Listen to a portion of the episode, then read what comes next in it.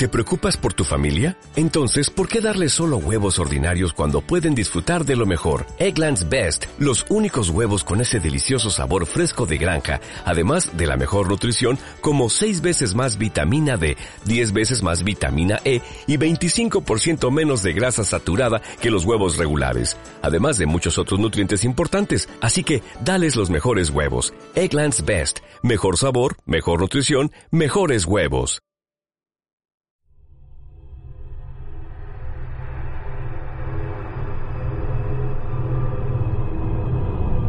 Bienvenidos al podcast de Hablemos de Todo.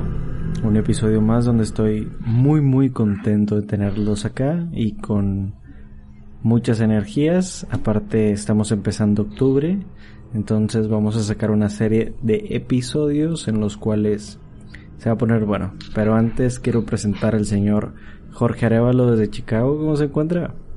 Buenos días, buenas tardes, buenas noches. Muy bien, muy bien, Milton. Akira entrando, acabo de entrar a la casa, estaba, estaba fresquito por acá y me puse a, arreglar la casa de Halloween ya. ¿Ah, sí?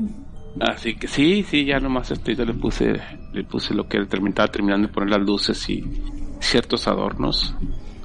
Así que ya le prendimos como quiera por fuera. Eh, seguiremos adornándola, pero ya, ya, ya se están viendo las casas adornadas ahora. Y eres, eres bueno para adornar, eh.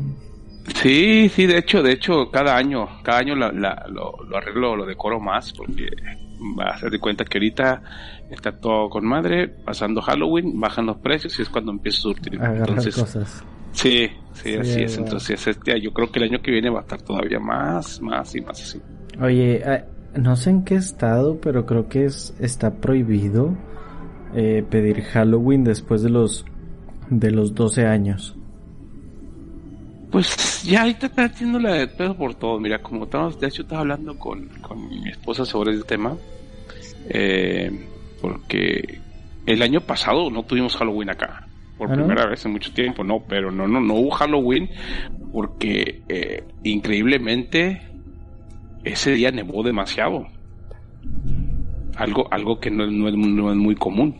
¿Ah, sí? Nevó el sí, mero día de Halloween nevó, pero na, no, no creas que ti que pelucita, no, nevó con madre. Sabroso. Y sí, pues la gente no salió a, a buscar el trick tree porque estaba nevando. todo el día, estuvo nevando, todo el día estuvo nevando, amanecimos como si de cuenta para las 6 de la tarde estaba todo, ya toda la ciudad blanca y amanecimos como si estuviéramos en, en, enero. No hacía frío, honestamente no hacía frío, pero estaba todo nevado. Y este año lo más seguro es que creo que por por regla y por, por lógica, eh, ya las tiendas están llenas de dulces, pero no deberían, no deberían de, de, de permitir. Sí, sí, creo que este año no deberían de permitirlo. Pero más sin embargo, yo creo que estaría padre, porque yo soy de yo soy de las personas que agarro el carro, tanto en Navidad como en Halloween, y agarro a mi familia un dos, tres noches. Sí, sí. Pues es que está chido, güey. Digo, a mí me gusta, pero el, el pedo es de que no sé cómo le vayan a hacer en cuestión de pues de seguridad eh, de salud. Entonces, a ver cómo, cómo se pone. Pero bueno, ¿te sí, parece eh, si empezamos este episodio con las leyendas? Me parece excelente, muy, a mí me encantan estos tipos de temas, así que lo voy a disfrutar mucho, espero que la gente también lo disfrute, porque Oye. creo que hay mucho tema, tema donde sacar. Bueno, como a mí siempre me gusta eh, iniciar explicando un poquito del tema, ¿no? Entonces hay, que, es. hay que decir que es, que es la leyenda. La leyenda es un grupo eh, norteño. donde canta el vato este, eh, donde, canta, donde canta el vato que se escupe para meterse la vivienda. Muy buenas rolas tiene la leyenda. Este, Corazón Suicida es una de mis favoritas. A huevo. bueno, no, ya, este, entrando ya. ¿Sí conoces de la leyenda? Sí, ese vato que se escupe la punta. bueno, este, una leyenda es una narración sobre hechos sobrenaturales, naturales o una mezcla de ambos. Que Antes de que sigas, dime. Una leyenda básicamente se, es, se queda en leyenda, no es algo eh, 100% real, ¿no? Puede, o sea, a lo que dice aquí es, puede ser de hechos sobrenaturales, naturales o una pero, mezcla pero, de pero ambos. Que, que, eh, sí, exactamente, pero último todo queda en leyenda. Sí, sí. O sea, entiendes? Puede haber ciertos. Como que no es algo, este, ya, como este, estudiado diciendo es correcto. Es, es, ¿Me entiendes? es que, mira, queda como es una leyenda que se dice.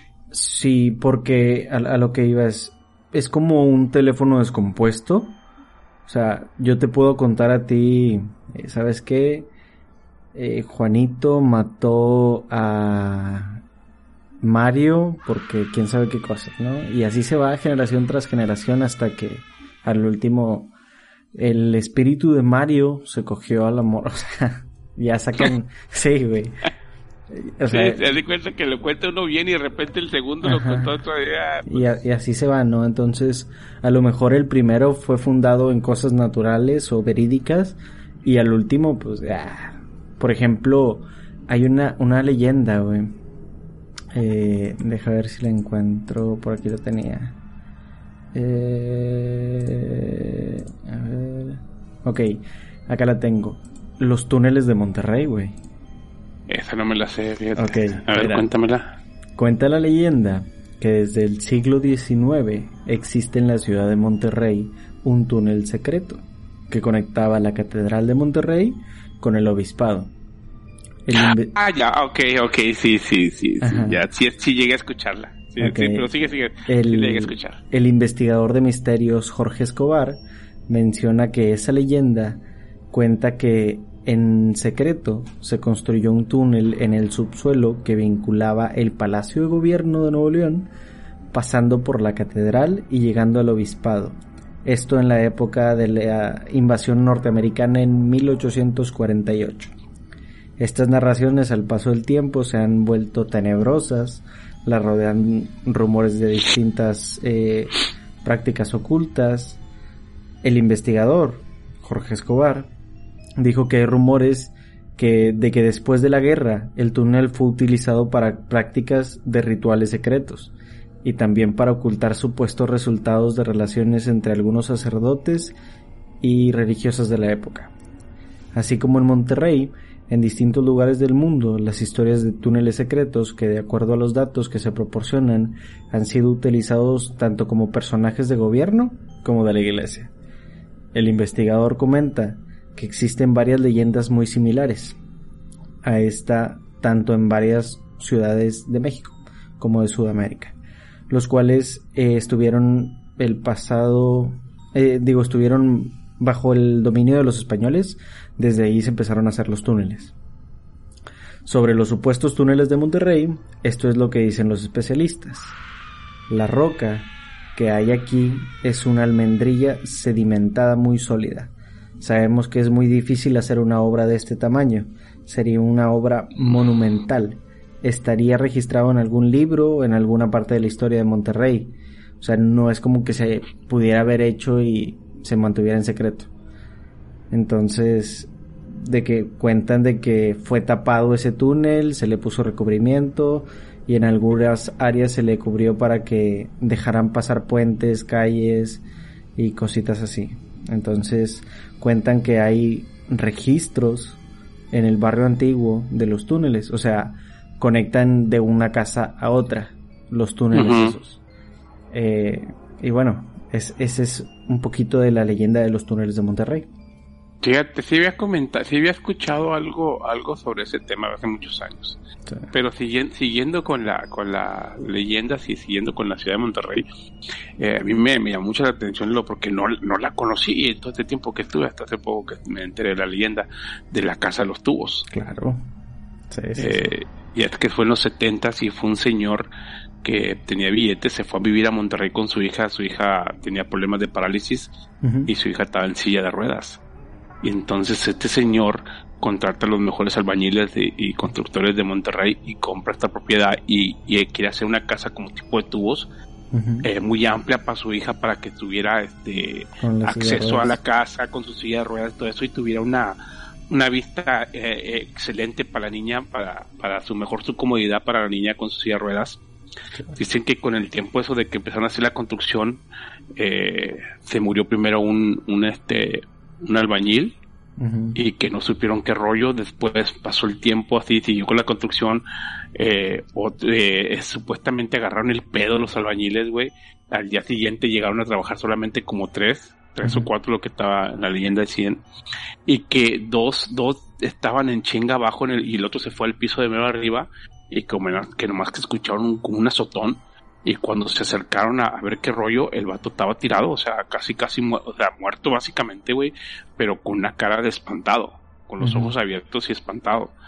Y pues después es como que hicieron de pedo, ¿no? De que qué onda, el, el, el papá, el dueño de la obra y todo eso de la casa, no quería parar la obra, güey, quería seguir la obra para, para su hija. Sí, y que algo pasó que muere otro albañil, güey, pero el, que antes de que muriera el albañil se acercaron todos a él, a él porque también fue un azotón, este, que nomás él sí murmuró diciendo que no quiere que estemos aquí. Entonces, más después se para un poquito la obra, el dueño otra vez empieza a hacer para terminar la casa. Eh, dicen que el señor llevó a su hija para que viera cómo iba la, sí, para que viera cómo iba el trabajo sobre la casa. Y que la niña se fue para arriba de sus ruedas hasta arriba, hasta la que es donde está pasando las cosas. Y que salió disparada la niña en sus silla de ruedas, güey, y se, se, la, aventaron, básicamente. Y la niña muere. Dicen que más adelante, más adelante de, que puede que fallece la niña, el papá también se suicida. Sí. Y tenía entendido, eso fue en los 70, tenía entendido que hasta hace poquito, en el 2016, creo que ya por fin eh, o sea, bloquearon todo, hicieron otra cosa ahí en esa, en esa propiedad después de tantos años. Sí, este, y iba mucha gente, güey, ¿eh? Yo te digo, de la verdad, yo, yo nunca la vi la casa esa, güey. Sí, a mí sí me tocó verla, pero iba mucha gente, güey, a la casa. Hasta que, eh, no sé, 2015, 2016, antes de que cambiaran la obra, pusieron malla de contención. Aún así iba la gente y, decía que si veía de que a la, chava en silla de ruedas, eh, sí, es una leyenda que fíjate, a mí nunca me tocó ver esa casa. Eh, pero sí escuché, me interesó mucho la, la, leyenda esa. Entonces, eso es lo que, por ejemplo, La Llorona, güey. La, la, Llorona es, es, una, es una leyenda, creo que mundial, güey. Sí, latinoamericana. Pues quién sabe si así es latinoamericana, porque lo he escuchado hasta en Europa, eh. Eh, eh, se escucha en Estados Unidos, pero supuestamente eso es acá del lado de México. Pero se escucha historias de todas partes, pero es una de las, de, de las, este, de las leyendas más conocidas. Sí. De, de hecho, la, la, la película, yo nunca la he visto la película, ya sabes que mi, género de película que me gustan mucho son, son de terror y de suspenso y, todo eso. salió la película, la última película que sacó de La Llorona, yo no he visto, eh, la de Anabel, que Anabel también es algo verídico del, del muñeco, pero no, la muñeca no es nada que ver con el verdadero Anabel, ¿entiendes? Sí, nada que ver. Es otra película que en realidad tampoco nunca he visto eh, pero sí, son, son historias muy, son historias interesantes, ¿no? Que, que a veces la gente cuando, cuando lee mucho, que nos a la gente que nos gusta mucho leer, eh, escuchar esas historias de, de, leyendas, historias de suspenso y terror, y después la ves como en las películas, como que dices, chingado, mejor me hubiera quedado con la pura historia, está con madre. ¿Me entiendes?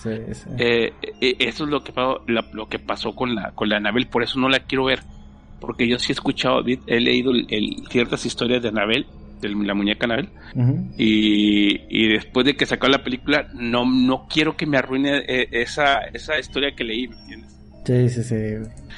Pero siguiendo con las leyendas, eh, una de las leyendas muy conocidas en los noventas fue la de los, los cubitos de hielo, ¿supiste de esa? Ah, cabrón. Esa, esa pasó mucho, mucho en, en, los noventas, especialmente en los bares del DF, es que en el DF siempre, en lo que, para que sepan la gente que, no conoce el DF, yo pues, que seguro que la mayoría conocemos el DF. El DF a muchos, a muchos no nos gusta el, eh, a, muchos no nos gusta el, no nos gusta el DF, pero el DF en la noche es una de las ciudades más chingonas del mundo. Eh. El DF es una de las ciudades más chingonas del mundo en, las noches. Eh, entonces, el, la, leyenda que existe en el, en, el DF, los cubitos de hielo, los noventas, era que, que mucha, había como que una banda que iban a los bares, güey, y les echaban en, el hielo droga para dormirlos. Ok. Entonces agarraban como que su grupito de que, ok, mira, agarras a esa gente, esa gente. Entonces hacían dos cosas con ellos. Una, los robaban. Sí. Y la otra, porque los drogaban totalmente y los esperaban afuera y, y, y los robaban completamente y los dejaban tirados. O la otra era de que los agarraban y amanecían en un, en un hotel, pero ya con abiertas con el con, robando el riñón o algún órgano. A la verga. Eso, fue, eso sí, sí fue muy famoso en los noventas, güey. que era la, que le llamaban la, leyenda de los cubitos de hielo, güey. Ah, bueno, esa no, esa no me la sabía. Pero sí. En el, en el DF, güey, un chingo de leyendas, güey. Chinguizo de Pues, si mal no recuerdo, de ahí este nacía nació la Llorona. Pero bueno, te voy a contar una este que es regiomontana, güey, que es de Monterrey. Alguna vez yo creo que la, la llegaste a escuchar. Y es acerca de los niños fantasmas en el hospital metropolitano. No, bueno, escuché esa. Ok. En el quinto piso del Hospital Metropolitano de la ciudad de Monterrey se encuentra el área de geriatría. Por obvias razones, para muchas personas de la edad avanzada, este piso es su, lecho de muerte, es su lecho de muerte. Lo curioso aquí es que en sus últimos minutos de vida, los viejitos mencionan la presencia de niños. Es, mm. bien sabido que las personas antes de morir tienen visiones fantasmales, ya que en esta transición se encuentran en medio del mundo de los vivos y de los muertos. La mayoría de los casi fallecidos ven familiares, eh, conocidos, ángeles y la muerte. Pero en este piso las personas solo ven niños. Niños que nosotros los vivos no podemos ver. Una enfermera que fue testigo cuenta que un señor le decía, esos niños están haciendo mucho ruido y no me dejan descansar. Otra señora le mencionó, cuidado con el niño, se va a tirar de la ventana. Estos espíritus son niños que perdieron la vida en ese mismo piso, ya que muchos años atrás allí era la sala de, la sala de pediatría. Por alguna razón, las almas de sus niños no han sido dados de alta. nice. No, verga. esa, esa es una. O sea, en, ese hospital tengo... oye, güey, es que yo creo que... Mira, yo... Eh, ¿Te imaginas trabajar en un hospital, güey? O sea, yo, yo he estado en los hospitales en la madrugada, güey. Está, cabrón, pero imagina, un hospital trabajar en la noche, güey, en la madrugada, está cabrón, güey. Sí. Una porque, pues, lógico, mucha gente hasta, pues, es su trabajo, ay, estás, estás curado de espanto, pero, güey, escuchar los gritos de los pacientes, güey, con el dolor, güey. Eh, o sea, de todo, de todo tipo de edad, güey. Y, y, a veces está como esa hora, está todo callado, nomás escucha el aire acondicionado o la calefacción. O, sí, pues está callado. güey, escuchas de todo, güey. Yo cuando estuve, estuve internado, ya, ya estaba internado varias veces y hay veces que la madre, güey, qué pedo. Madre, Pero mira, siguiendo con las leyendas, güey, está la leyenda del Conacay. Okay. El Conacay es un bar de Mexicali, güey, que, que supuestamente abren solamente el 2 de noviembre, güey. Pero abre, abre, abre sus puertas solamente para alimentarse de los, muertos de los vivos, güey. Cuentan una historia supuestamente que un chavo, este, eh, tres adolescentes de Mexicali iban a ir a un bar, güey, se juntaron, son tres, tres compas, iban a ir a un bar, güey, y este, se juntaron el día primero y la chingada, y estaban tomando y cotorreando con madre, güey, y dicen que el vato que estaba, eh, ¿sabes qué, güey? Pues ahí nos vemos, no, hombre, güey, quédate, güey, no, güey, acuérdate, güey, tengo que ir a ver el panteón, a ver, a ver mi papá, güey, el panteón, güey mañana pues el día de los muertos y ya saben que siempre ando ahí, güey.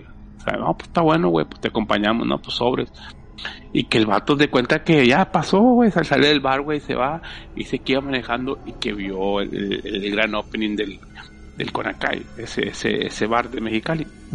Dicen que se mete, güey, que se metió al bar y que estuvo platicando con una ruca y la chingada. Y se tomaron un trago y dijo, no, pues aquí, no, es que bueno que volvieron a abrir aquí, que pues, no, que nos vemos y la chingada porque tengo mañana que ir a ver a mi, a mis difuntos, ¿verdad? Porque día de los muertos, así, pues cuídate mucho. Y que se va el vato y supuestamente el día siguiente, güey, eh, sus camaradas estaban cerca del panteón porque era como una tradición que se juntaba con la familia. Y dicen que cuando llegó, ¿qué onda, güey? ¿Por qué llegaste tarde? No, hombre, güey. Me duele, ¿qué pasó? No, hombre, güey. Después de que salí con usted, me fui con acá güey, que es que lo volvieron a abrir.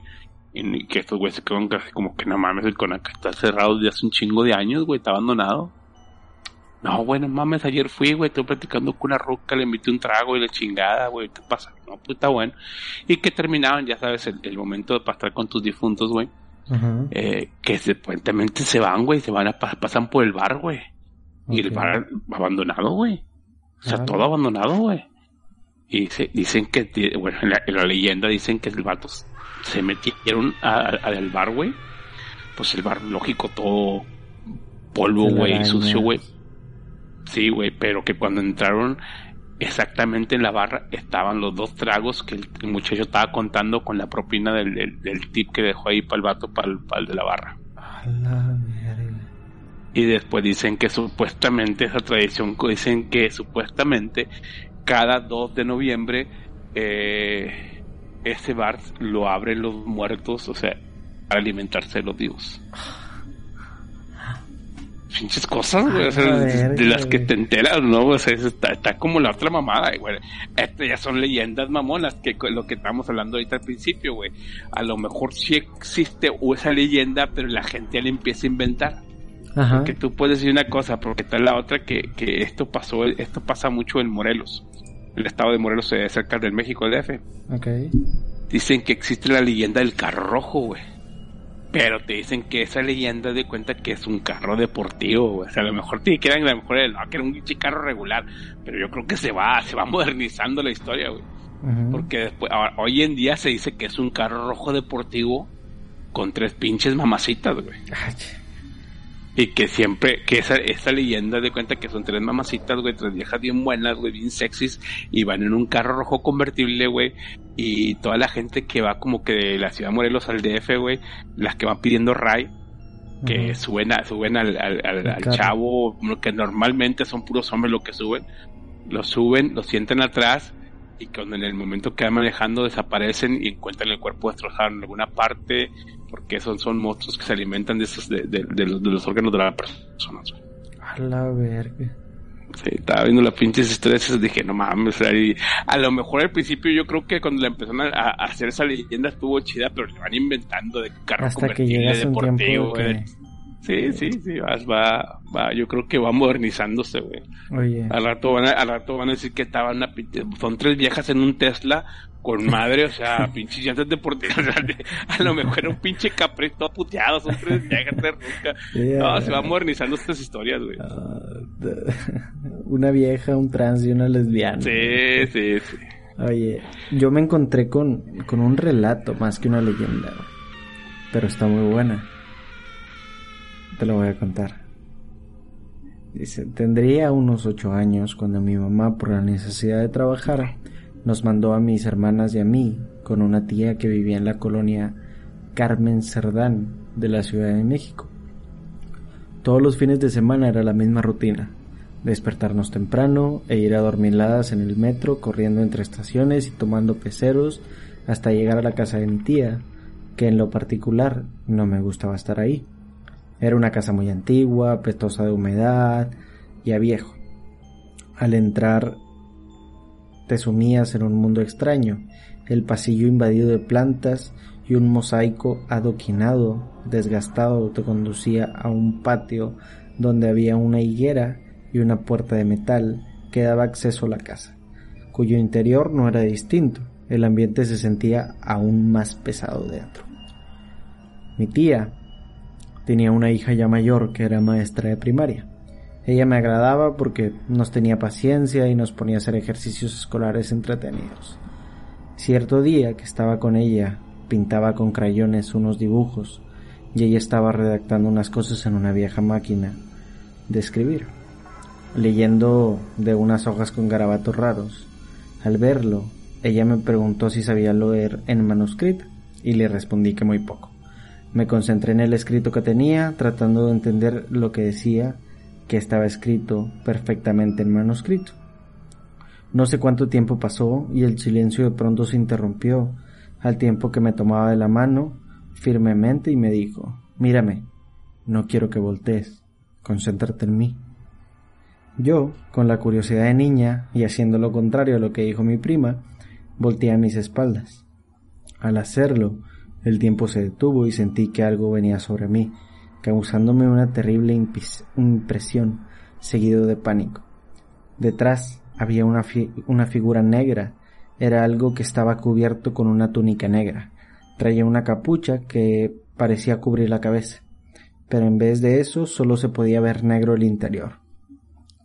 El golpe de calor que sentí en el rostro al ver esta inquietante aparición hizo que abriera la boca y un grito se quedó ahogado en ella. Aquello simplemente se dio la media vuelta y levitó hacia la pared y desapareció como metiéndose en ella. Después de ese evento comenzamos a tener más temor y respeto por la casa.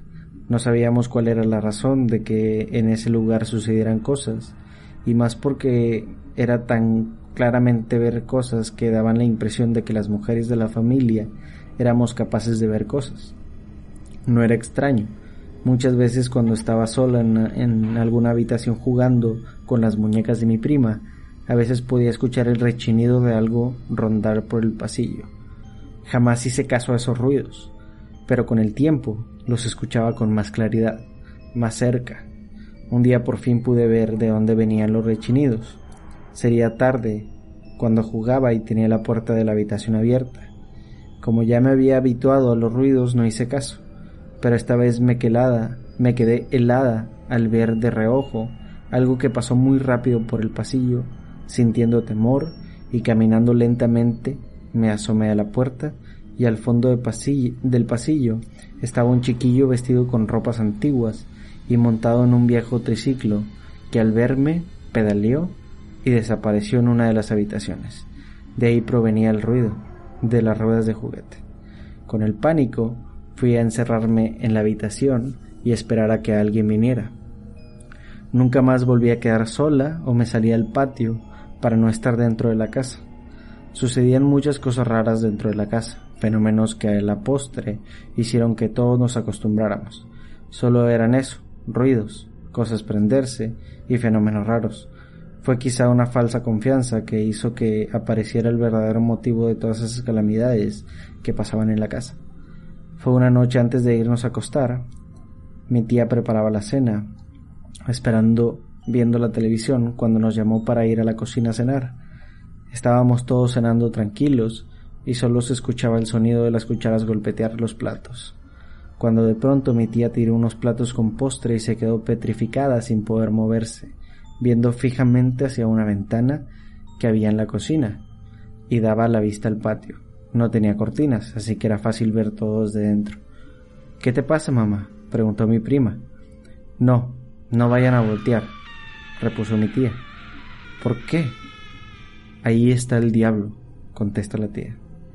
Al decir todo, al decir esto, todos bajaron la mirada a excepción de mí, y mi maldita curiosidad hizo que volteara. Sobre la rama de la higuera estaba un ser de piel rojiza, que estaba apoyado sobre sus brazos y era muy delgado, Tenía un par de cuernos sobre la cabeza. Sus ojos eran amarillos y brillantes y muy violentos. Tenía, no tenía párpados y se sonreía morbosamente sacando la lengua y enseñando una hilera de pequeños dientes negros. Al verlo, noté que en realidad hacía eso, burlarse de mi tía y de mí al ver que lo observábamos. El tiempo se detuvo para todos y ese golpe de calor que sientes ante una de esas situaciones sobrenaturales nos afectó a todos, que comenzamos a llorar de miedo. Aquello de pronto se perdió entre las, entre las ramas del árbol y no, no lo volvimos a ver. Esa noche dormimos intentando no pensar en lo que habíamos sentido y más yo al ver que el diablo en realidad sí era como lo pintaban. La casa después de un tiempo fue vendida y con ello los malos ratos y los temores familiares desaparecieron. Nunca supimos qué había ahí o por qué la propiedad era puerta para todos esos, esos fenómenos. Espero nunca averiguarlo. Cabrón. Son historias que sí te quedan ahí, güey. Se te marcan. Ah, había una historia, muy, una leyenda muy, muy conocida en, el barrio de nosotros, en Loma Linda, que era la, famosísima vieja blanca, güey. Ok. Eh, esta vieja blanca se, se pero súper conocida, güey, en, en, Monterrey, bueno, más que nada en Loma Linda, en el barrio de nosotros. Esta vieja supuestamente aparecía ciertos días, güey, que a mí no me tocó verla nunca. Eh, pero yo escuché mucha gente que sí la vio, güey, ya no sabes qué pedo. eh, que supuestamente se pasaba por, por las calles, güey, así que era toda, toda de blanca, con una, con una bata, güey. Pelo blanco y una bata blanca y se pasaba. Y este, pero no decía nada, que solamente se pasaba, güey. Y como flotando. Eh, y decían que muchos se alcanzaba a ver, güey. Eh, ¿Te acuerdas donde el año pasado, hace dos años, donde mataron un chavo ahí en, en Antillas? Sí. Donde empieza 83 de aquel lado de la placita. Sí, sí, sí. ¿Te acuerdas hace que fue hace dos años que mataron un chavo ahí? Más o menos. Bueno, exactamente donde mataron el chavo, eh, donde empezaba la placita, güey, enfrente de la cabaña. Antes de, antes de que existiera la cabaña, había un árbol bien grande ahí, güey. Y supuestamente la vieja blanca siempre se detenía en ese pinche árbol. Fue tanto, yo escuché, no, no sé si fue por eso, pero fue tanto la, la, las quejas de cierta gente de ese mendigo árbol que lo tuvieron que quitar y supuestamente después de que lo quitaron ya no jamás se volvió a aparecer. A la madre. Ya fue una leyenda que se quedó así, te estoy hablando de los ochentas, güey. Leyendas como estas hay bastantes y, y, yo creo que no terminaríamos, ¿eh? no, no, hay, muchísimas, muchísimas. Alimentan el alma. Por ejemplo, así es. Eh, la señora que la muerte le dio la suerte. Te voy a contar. Cabrón. Hace tiempo solíamos ir toda mi familia de visita al Pedregal Topo Chico, a casa de mi suegra. Nos íbamos por la carretera vieja de Santa Rosa. Cada que íbamos, mi ex esposo venía de regreso siempre tomado, y yo con el Jesús en la boca. Pero en una ocasión veníamos, y para variar, venía tomado. Yo, yo traía mi bebé de meses enfrente conmigo, y atrás venían mis niñas dormidas cuando de pronto no sé qué pasó, vi una curva y en ese momento me vi a mí misma. Yo estaba bañada en sangre y mis hijos tirados en la carretera en la banqueta. Estaba mi bebé de seis meses. Él, él había atravesado el parabrisas y fue un abrir de cerrar y fue en un abrir y cerrar de ojos que no podía creer lo que veía todos muertos y mi ex esposo malherido en el volante. Bajé de la camioneta y como pude me recargué en la puerta. Al mirar hacia arriba, ahí estaba ella, vestida de negro con su capucha, con su guadaña.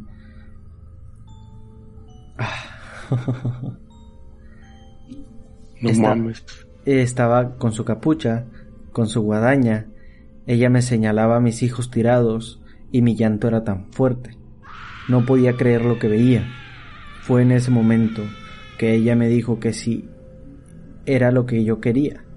No sé cómo sucedió, pero en ese momento sentí un golpe tan fuerte en mis brazos.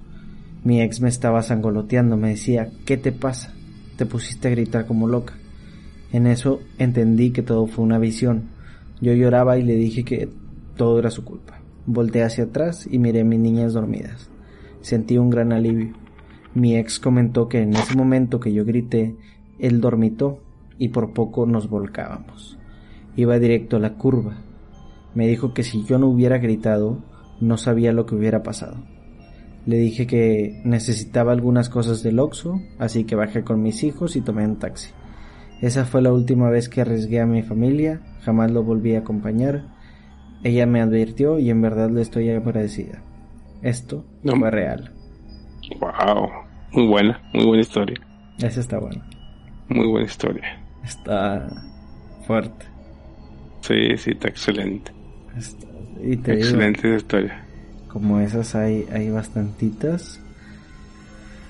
Eh, pero bueno, yo esperaría que la gente que nos está escuchando nos mande una o dos o las que quieran al Facebook de Hablemos de Todo Podcast que ya lo vamos a, vamos a empezar otra vez a alimentarlo. En efecto. Eh, estábamos muy alejados por el receso que tuvimos, pero ya empezamos otra vez a darle, darle lleno así a, la página para, para seguir otra vez alimentando esa, esa página que está ahorita un poquito abandonada. Así es. Este, y bueno, que nos manden eh, alguna de sus leyendas para... Sí, algún, algún relato que hayan tenido o hayan escuchado de las historias o leyendas que hayan escuchado. Para meterlas en el próximo episodio, ¿te parece? Excelente. Me gustó este episodio. Perfecto, ah, ah, entonces dime. Antes, antes, de, antes de irnos y, despedirte y despedir el programa, ah, quiero contar la última pequeña leyenda, pero esta no es leyenda, esta es real. Okay. Eh, un saludo para Karina, porque a mí me consta que ella la desaparece toda. Si me estás escuchando, Karina, todos sabemos que tú eres muy buena para desaparecerla. Sí. Saludos. Saludos. Y bueno, antes de terminar, antes de terminar, bueno, mi consejo es que antes de ir a dormir, chequen su cama. Abajo de su cama hay alguien. Nos vemos. Nunca abran la puerta del closet. Listo, nos vemos. Cuídense mucho.